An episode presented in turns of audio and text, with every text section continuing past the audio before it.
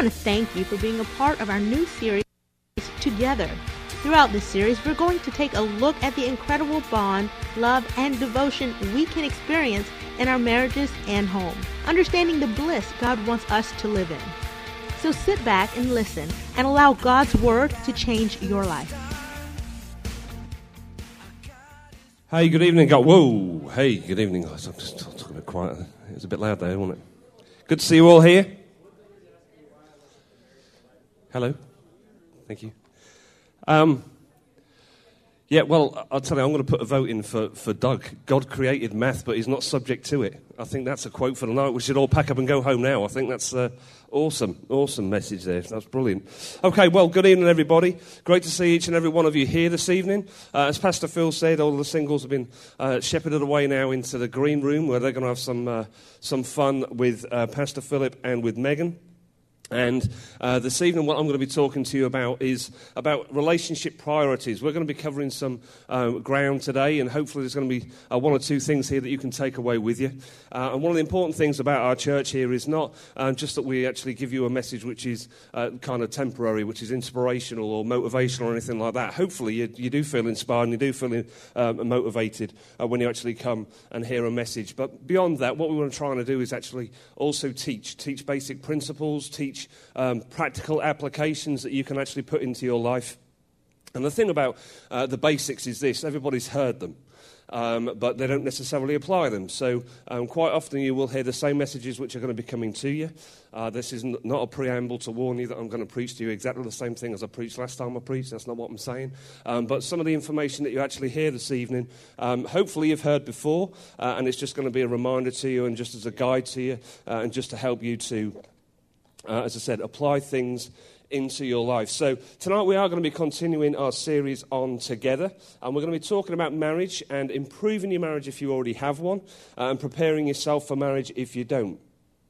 And as I said, I'm going to be speaking to you this evening about relationship priorities, making sure that we have the different areas of our lives in the right order of priority to ensure that we have a happy and a flourishing marriage, a deepening and fulfilling relationship with God and a healthy and strong relationship with our children. So, who would agree that if you get these things right, then every other area of our life should fall into place as well? Yeah? yeah? Okay, so prioritizing is very important in many different parts of our lives. It's important at work, it's important at home, and it's also important in our spiritual lives. Priorities are important in every area of our life in which we have limited resources. For example, priorities are important when it comes to our money choices. It would be fantastic, wouldn't it, if we had unlimited amounts of money to do anything and everything that we desired? If we had that, we wouldn't have to consider what thing was most important. In other words, we wouldn't have to prioritize anything. Which thing we actually needed to do, as opposed to what thing we wanted. We could just get everything and have done.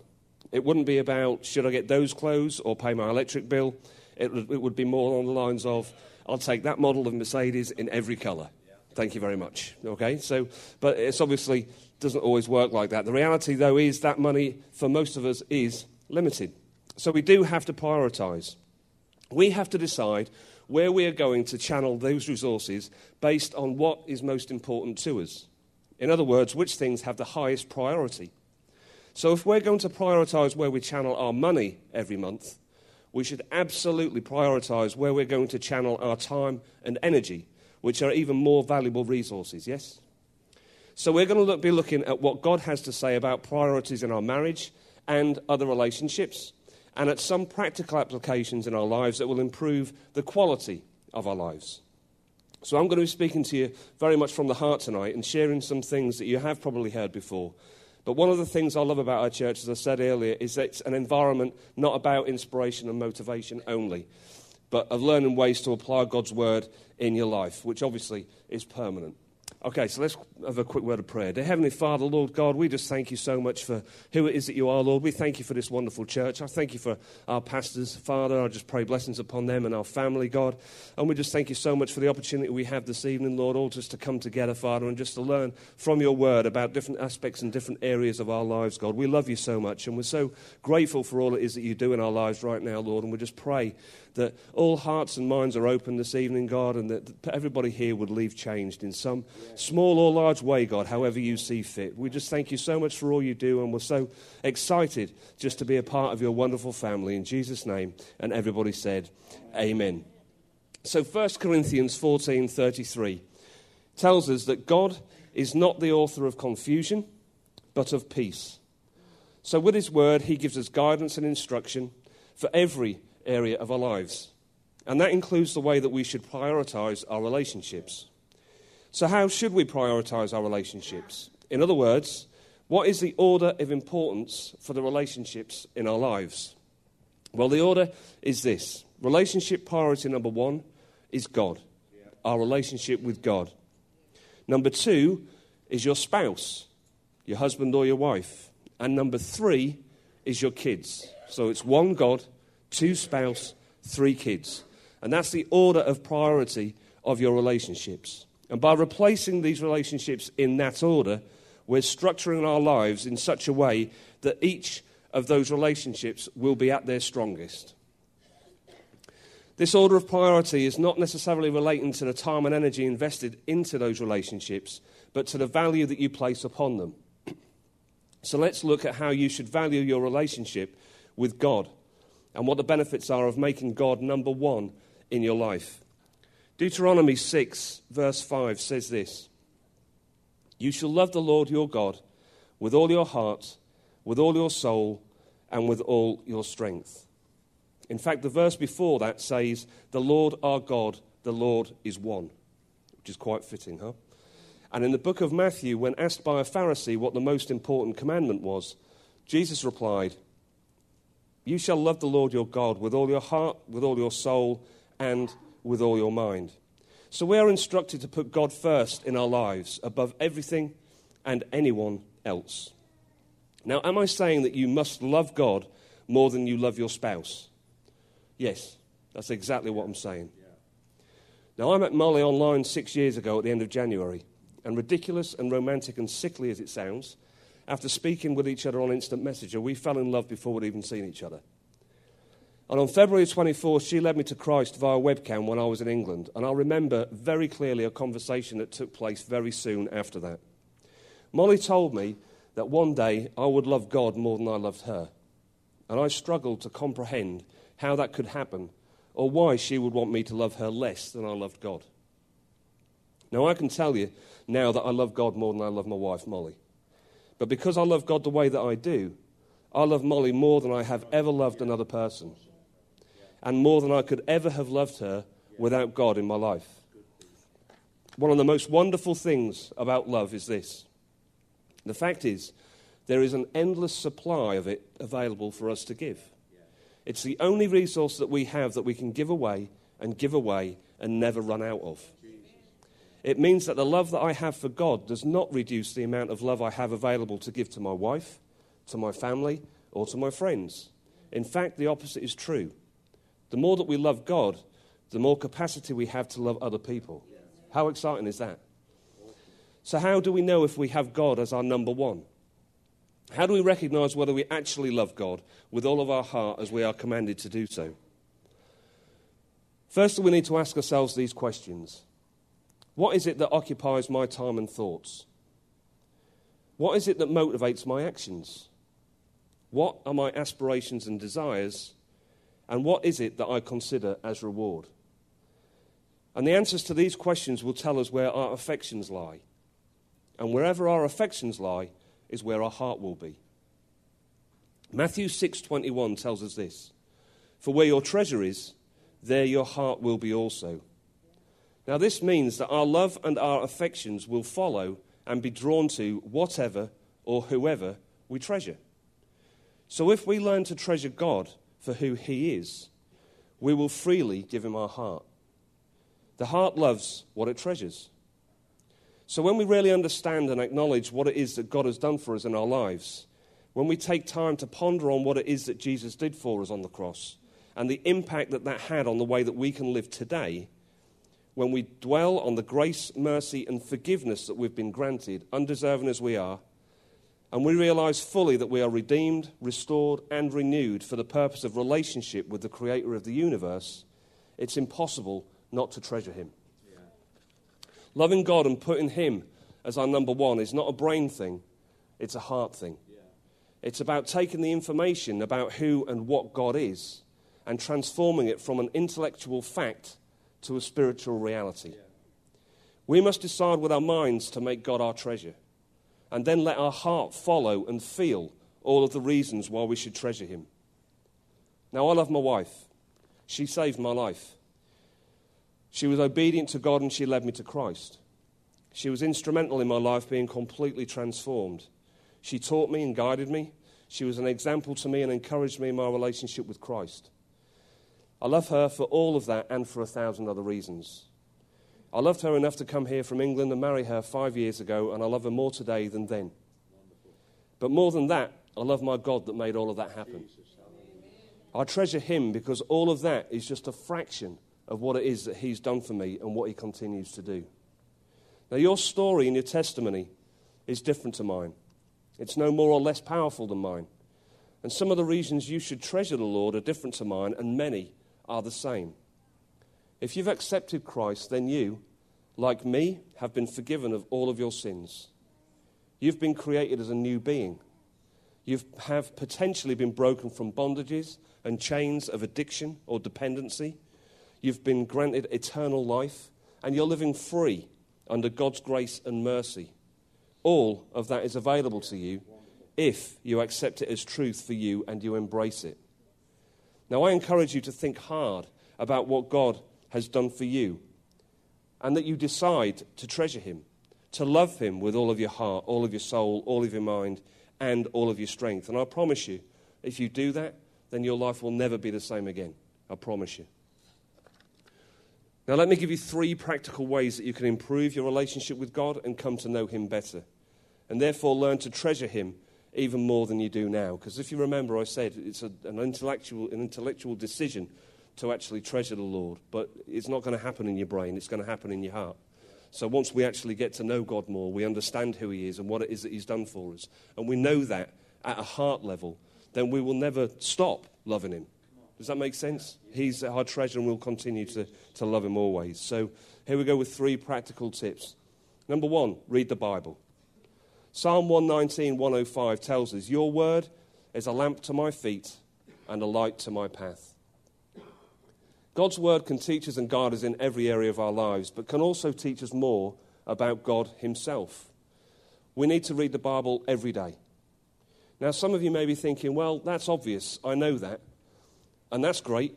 But let me say this to you to know and not to do is not to know.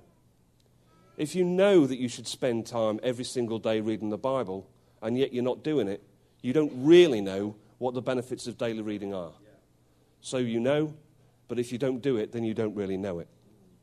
Nothing will help you know God more than reading His Word. And my advice is this don't just speed read just to check off the fact that you've read three chapters in a day, or to keep track with five daily devotionals that you started on January the 1st. Slow down with it. Don't just approach the Bible with a view to learning from God. Approach it with a de- desire to learn about God. And pray before you read. And ask God to not just reveal things to you about you as you read, but also to reveal things about Him. Meditate on what you read, ponder upon it, dwell on it, immerse yourself in it. Don't take the equivalent of a quick shower in His Word, take a nice long soak. The quantity you read each day is far less important than the quality of the read. If you speed read five chapters and learn nothing, and I read one verse, dwell upon it, and it changes me, then my reading was more effective than yours. So I encourage you, if you've not yet developed a habit of reading the Bible every day, even just for a few moments, then start tomorrow. If you read every day and all you're getting is tired and bored, change your approach, slow down, and pray that God would use His word to impact you. So, number one, read the Bible.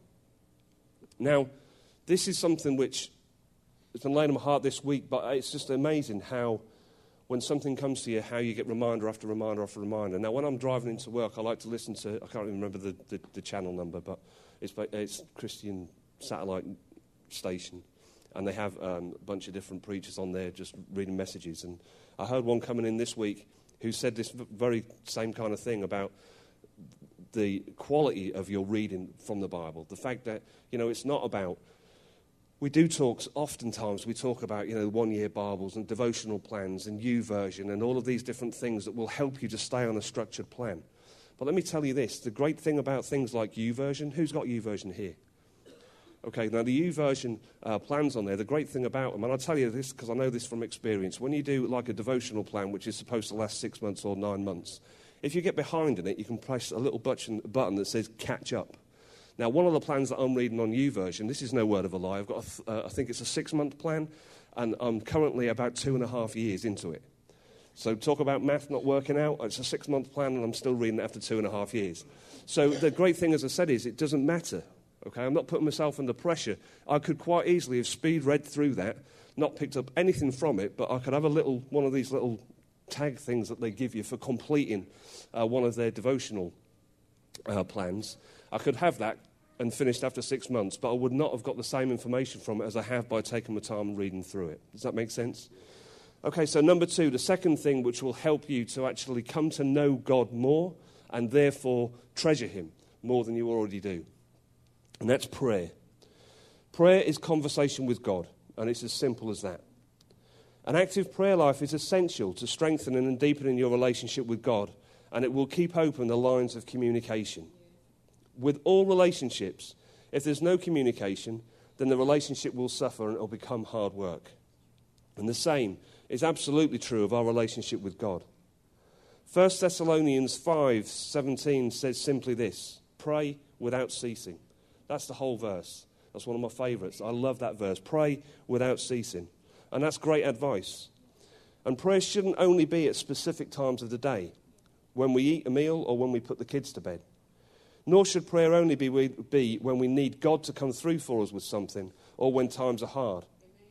As Paul said, we should pray without ceasing. In other words, we should be praying continually.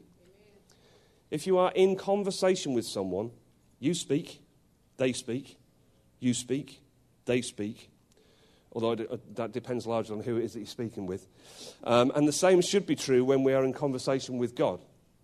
The thing, though, is this if you're in a conversation with somebody and it goes like this you speak, you speak, you speak, you speak, and you're not doing any listening, then the conversation is entirely one sided and you're not, not going to learn anything from the other person. The same thing completely with God. When you pray, listen. Many people are convinced that they are not getting any answers from God to any of their questions. But they are not giving God any time during the conversations for Him to answer. People quite often set aside time every morning to pray. They might set, a time, set aside a 15 minute window and they will go into the prayer closet or go out on the porch, wherever it is that they like to do their prayer, and they'll sit down for 15 minutes and they'll start off, Dear Heavenly Father, Lord God, we just thank you for everything that it is that you are, that you do. And they will pray for 15 minutes. And then they'll get up and they'll go about the business. So if they're actually asking for anything, please God, give me guidance on this, give me guidance on that, show me this, show me that, give me this, give me that, give me that, give me that. And you're sat on the porch, you're going in, you're making breakfast. God's still out on the porch showing you and answering your questions. And you're going off and doing something else. And that's a ridiculous analogy, but that, in spiritual terms, is what we're often doing. We will set aside 15 minutes of prayer, but our prayer is all about telling God or asking God. When what that 15 minutes should be about is five minutes of us speaking 10 minutes of us listening. And by listening, I don't mean, I mean spiritually listening for guidance and for answers to the question that we might have. Okay, so number three, the third thing that we can do to actually inc- improve our knowledge of God and therefore, as I said, make him our treasure. Number three is this attend church. It's fairly safe to say that if you have a close relationship with somebody and that you enjoy their company, you like to see them as often as you can and that you're happy to visit them at their house. Agreed? So, why is it then that some people who claim to have a close relationship with God, or some people that want to have a close relationship with God, they very rarely visit his house. When there is an open invitation twice a week for them to come and be in fellowship with him and a bunch of his other friends, to come and hang out with him and learn from him, to be fed by him and encouraged by him, why do they decide not to do it? God can affect you and your life in countless ways. And one of those ways is definitely through your pastor and other members of your church family. Another vital reason to attend, church is the opportunity that we have to be involved in corporate praise and worship. Praise and worship is without doubt one of the most important things that will bring you closer to God and strengthen your relationship with Him. So, in summary, about the relationship with God, it will not be all it can be if you're not reading the Word daily, praying continually, or attending church every opportunity you have. The, opportunity, the opposite, though, excitingly is completely true. If you read your Bible every day, if you pray often and just speak with God, and if you attend church at every opportunity you have, you will definitely find that you will treasure God, you will love Him accordingly, and your relationship with Him will then become the most important relationship in your life. And the simple fact is this until your relationship with God is the number one relationship that you have, every other relationship in your life will not be all it can be. I'm not saying to you your life will be miserable. I'm not saying to you that you will be divorced from your spouse, that your kids will hate you. What I'm saying to you is, is those relationships, good though they might be right now, will be much, much better and more fulfilling if your number one priority relationship is God. So let's now look at the second most important relationship you have, and that's the relationship you have with your spouse. Now, this relationship is second only to the relationship that you have with God. And it's more important and of a higher priority than your relationship with your children. This is not always easy. Loving God unconditionally is one thing, but loving your spouse in the same way is something completely different sometimes, right? And as for thinking that your spouse is more important than your loving bundle of joy that thinks you are just perfect, Okay, definitely not always easy, especially if, you've, if you have issues in your home of any kind, which we all do at one time or another. So, what does God tell us about how we are to love our spouses? Ephesians 5:25 says this: Husbands, love your wives, just as Christ also loved the church and gave himself for her. Now, this scripture is telling us, as men, that we are to love our wives in a sacrificial way as Jesus died for his church, for you and me, so we as husbands are to die to self, as Pastor spoke about on Sunday. 1 Peter 3, verse 7 tells us this Likewise, husbands, live with your wives in an understanding way, showing honor to the woman as the weaker vessel, since they are heirs with you of the grace of life, so that your prayers may not be hindered. Now, this scripture shows us that as men, we are to be patient and understanding with our wives and treat them in an honourable fashion and with respect and care as the weaker vessel. But also that our wives are the same as us in regards to being God's children and heirs to all that God has in store for us. But this scripture is very important to apply to our lives because the last part of it says this so that your prayers may not be hindered, which tells us that if we do not treat our wives as we are to do, our prayers instead will be hindered. God is basically telling us that to keep our relationship right with Him, we need to be keeping our relationship right with our wife. So there's an accountability there that isn't always spoken about with this particular scripture. But if we are not treating our wife correctly as God wants us to, then our relationship with God is being affected. Ephesians 5:22 23 says, "Wives, Submit to your own husbands as to the Lord. For the husband is head of the wife, as also Christ is head of the church, and he is the Saviour of the body. Now, this is a scripture that tells us clearly that a wife is to submit to her husband as the husband is the head. And it's a scripture that some men are quick to quote to their wives. The Bible is quite clear on this. For a marriage to work in total harmony, man should be considered the head. But what a lot of men don't do is read the end of the scripture that says, as also Christ is head of the church, and he is the Saviour of the body. And this shows us that if men want to assume the position of head of the household, they also need to take the responsibility of leading the home the way that Jesus headed up his church. And that men also need to do it with a spirit of sacrifice, as Jesus did by dying to become our Savior.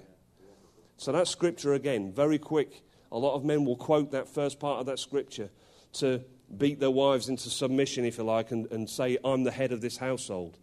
But if you are going to do that, if you're going to claim that position, you also have to assume the responsibility.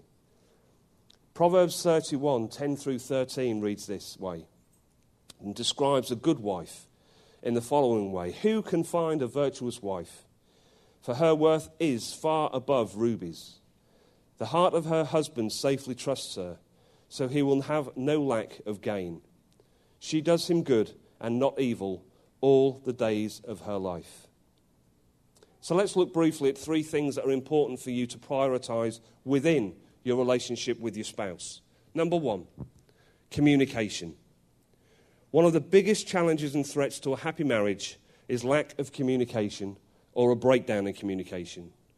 When we are communicating with our spouses, we need to remember a few things as we speak with each other. Firstly, we love the person we're speaking with.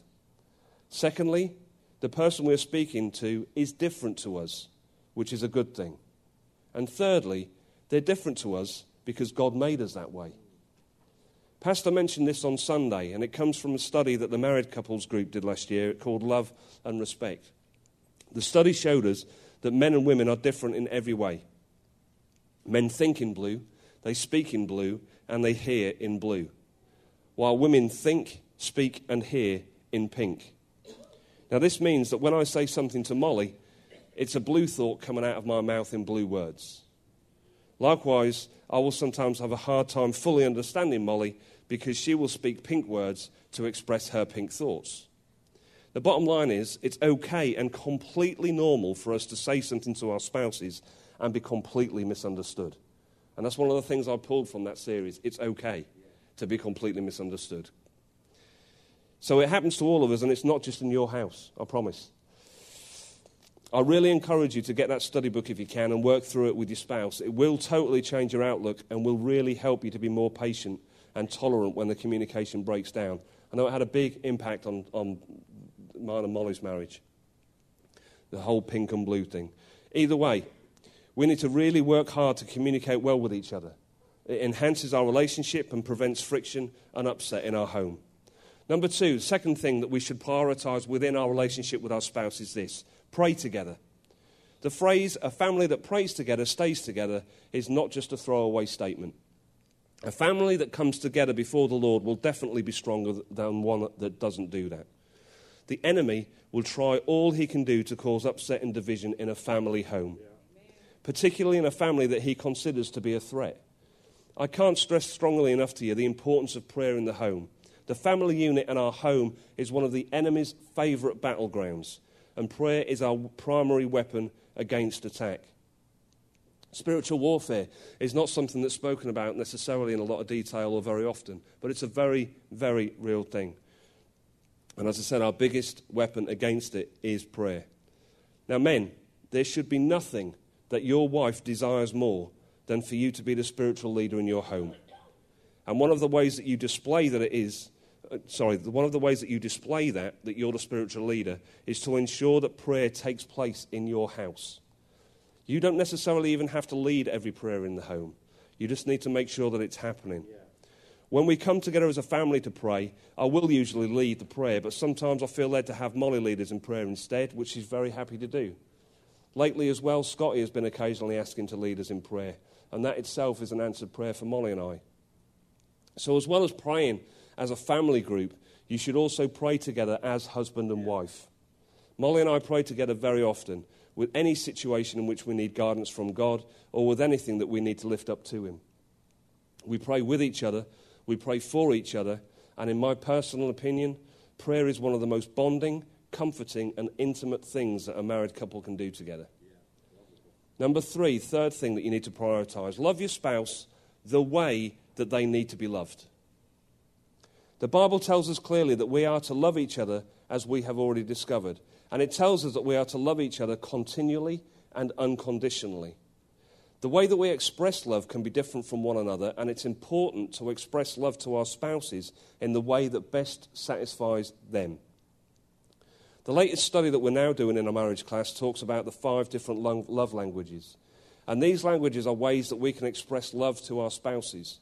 And as individuals, one or more of the languages will make us feel loved in a more complete way. Your spouse may really enjoy receiving gifts or receiving acts of service like washing the dishes or helping with the laundry. Maybe your spouse enjoys having quality time with you or feels loved most when you touch them. The fifth love language is words of affirmation, which means that person, uh, that person feels most loved when being paid compliments or given words of encouragement. Now, I want to really uh, just take a moment to really recommend and encourage that you come along to our Married for Life classes. It's the third Sunday of every month, and it really is very, very impactful. We had our Valentine's, who was here at the Valentine's meal the other evening? Okay. Be honest, was it a good night? It was a fantastic night. We had a great time, but we actually ran through the class and everything there. Now, this five langu- love languages uh, course is amazing. I know I touched on it very, very briefly last week. And I shared with you that um, we actually did, after the first month, we took some homework away. And our homework was to find out what our love language was, what our own love language was. And we were to do the um, exercise with our wife. Now, not only did I kind of think I knew what Molly's love language was going to be out of the five, she also thought that she knew what her love language was going to be out of the five. And it turned out to be something completely different we both thought that, that her love language was going to be words of affirmation because she does enjoy being encouraged and being praised for things that she's done well. So we just assumed it was going to be that. But you answer these questions, these multiple choice questions, you score each one, and then it comes out and tells you what your primary love language is. Now, praise God, her primary love language is touch. So, awesome, huh? Fantastic. So, um, for me to fulfill her love tank, I have to make sure that I don't keep my hands off her. Praise God. See? Um, so, from that perspective, my love language is actually quality time. So, again, I feel like I've got the, the best deal out of that because quality time means that she has to give me quality time with nothing else going on. Uh, but that, those love languages very, very important. So now, here's the thing with marriage class. Sometimes, and I'll be honest with you, myself included, sometimes, you know, you come to church I'll start church at be here 7:30, 7:45, and then be serving right the way through for two services, sorting things out and meetings, maybe after the church, and then leave. I'm normally one of the very last people to leave here. Uh, 1.30, 2 o'clock time, sometimes go home, get changed, come back for marriage class. Now, it's been on more than one occasion that I've not wanted to come. I'm being honest with you. We're all human and we all get tired, and I've not wanted to come. But I can tell you this that that marriage class and learning what my love language was and learning what her love language was. And this is not said for dramatic effect, not exaggerating in any way, shape, or form. That has completely transformed my marriage for the good, for the rest of our lives. So if that's not a recommendation to you, to just take the time, to take the effort, to come along to our Married for Life class, and it's not just about what you learn, it's a great deal of fun as well. Great, great fellowship, great time to hang out with people, and we all get the opportunity every month to bring a dish as well. So it's going to be awesome. Please do think hard about coming along with that. Okay, so the third priority relationship number one is God, number two is your spouse. What's number three? Your children. Okay, so third priority relationship is with your children. Now, you may not actually have children of your own, but don't switch off from this section because it's safe to say at some point or another you will be looking after somebody else's. Now, one of the most important scriptures in the Bible regarding children is Proverbs 22 6. And it says this Train up a child in the way that he should go, and when he is old, he will not depart from it. This tells us clearly that we are to teach our children God's ways when they are young, so that when we, then that way we set them up well for the rest of their lives. What we must take on board as parents is this. Those that are responsible for children, so sorry, what we must take on board as parents and those that are responsible for children is this. We teach kids not just by, by what we say, but by what we do. In fact, it's safe to say that we teach our children by example much more than by the words that we speak. If we find ourselves saying these words, do as I say, not as I do, then we're failing on two counts. First, we're doing something we shouldn't be doing in the first place. And secondly, we're doing it with our children knowing we're doing it. And that's not said in a judgmental fashion. But if we are saying, do as I say, not as I do, you're confessing to them. You're basically saying, you're admitting the fact that you're doing something wrong. You're admitting the fact that they know that you're doing it because you're trying to turn them away from not doing it. Okay? So we need to really be focused on the fact that we're setting an example by the things that we do. Children will always do as we do and not as we say, especially if they think that what we do is either more fun than what we're telling them to do or it's easier than what we're telling them to do. We need to be setting the best possible example we can do for our children.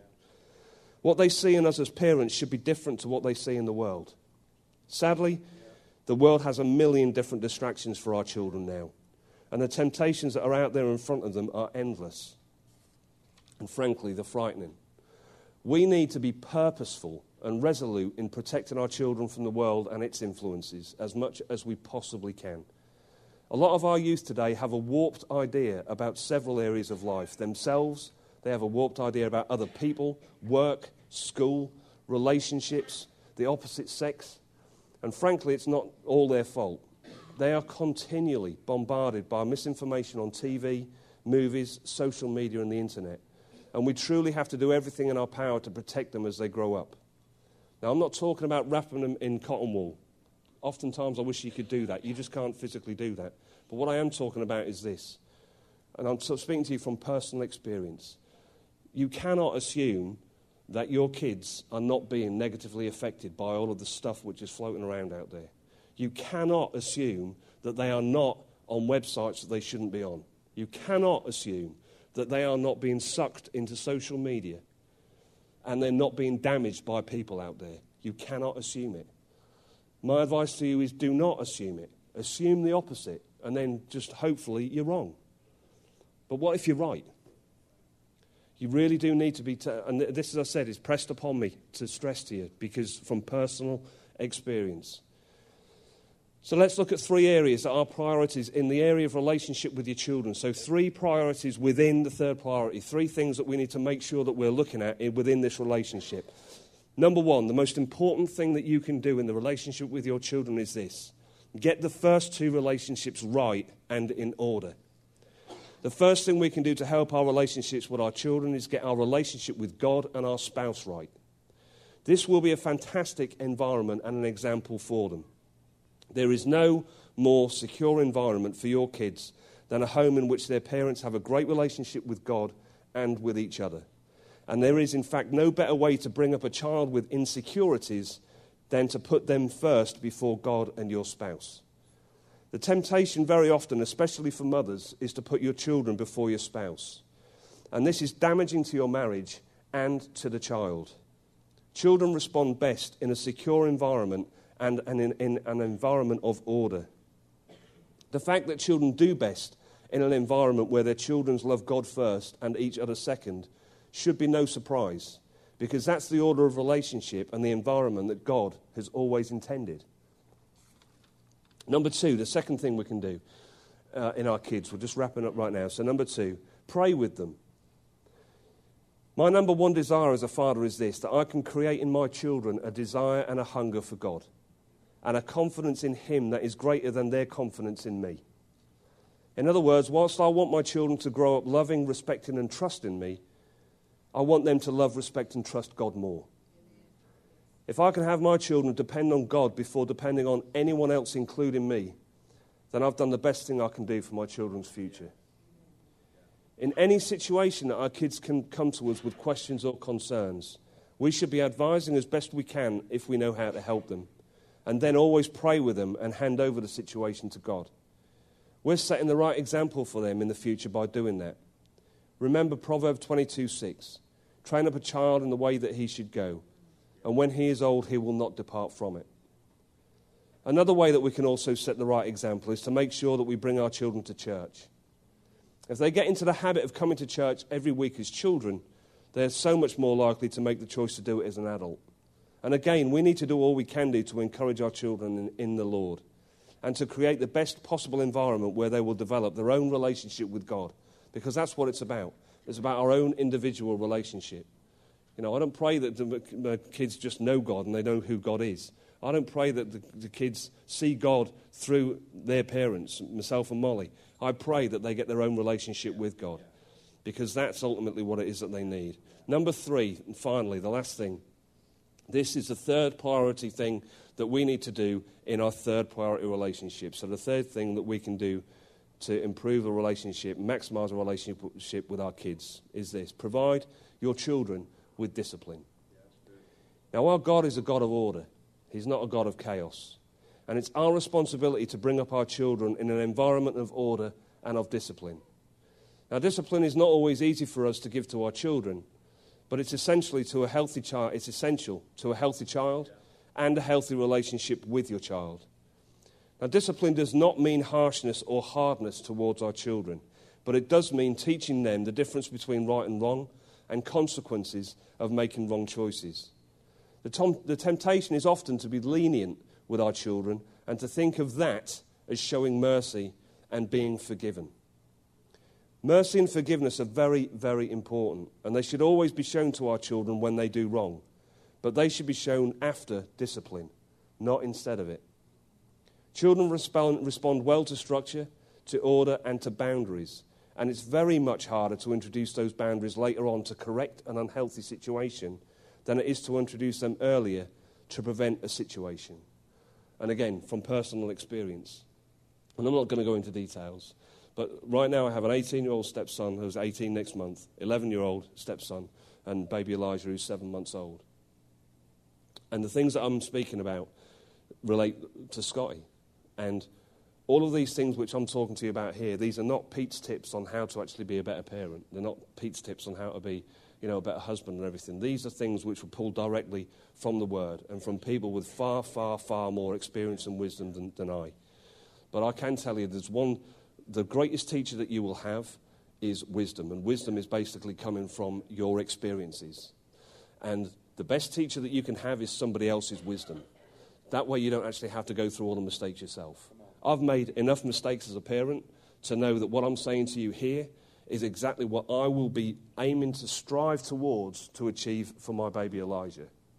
Because I've made enough mistakes with Scotty, and I know what the, what the, and he's a great kid. I'm not saying he's a bad kid, he's a great kid, but he's been put in situations which are not his fault.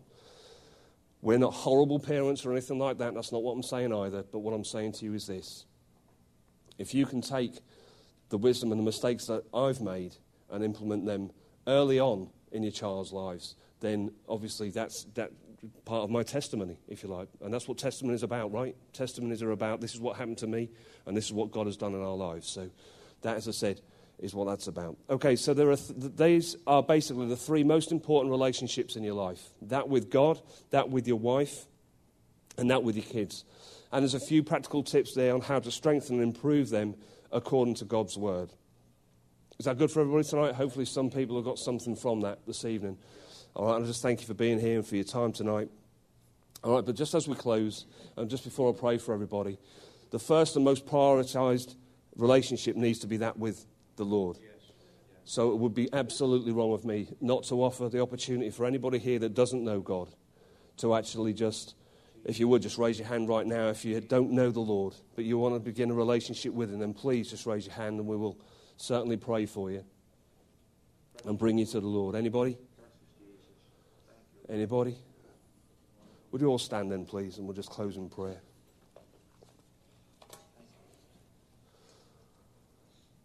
Let's pray. Dear Heavenly Father, Lord God, we're just so thankful to you and so grateful to you for everything, Father. We thank you for this wonderful church, Lord. I thank you for this wonderful group of people right here now, and I pray blessings upon them and upon their homes, Lord.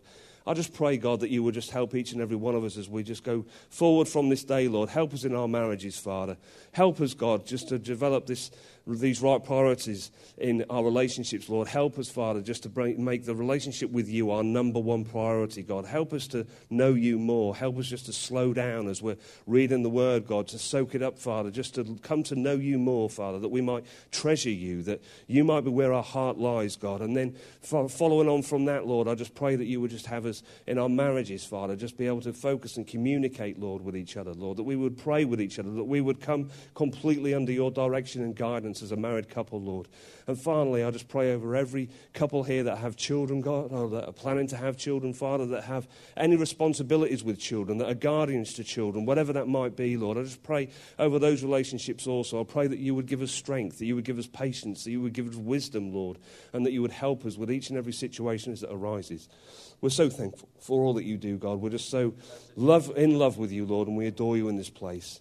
And we're just grateful for all it is that you do and provide. In Jesus' mighty name we pray. And everybody said, Amen and amen. Thanks everyone for being here tonight. All right, we appreciate you. We love you all very much indeed. We're looking forward to seeing you on Sunday. If there's anybody here. We would like to thank you for listening to our message on Twogether. We pray that what you have just heard will change your life and bring new freedom to your marriage and home. If you need any more information or just someone to listen, we are always here for you. Call us at area code 225 274 1607 or email us at pastorp at hflc.us or visit our website at www.hflc.us. Have a blessed day and remember, when you put God first, everything you do will prosper.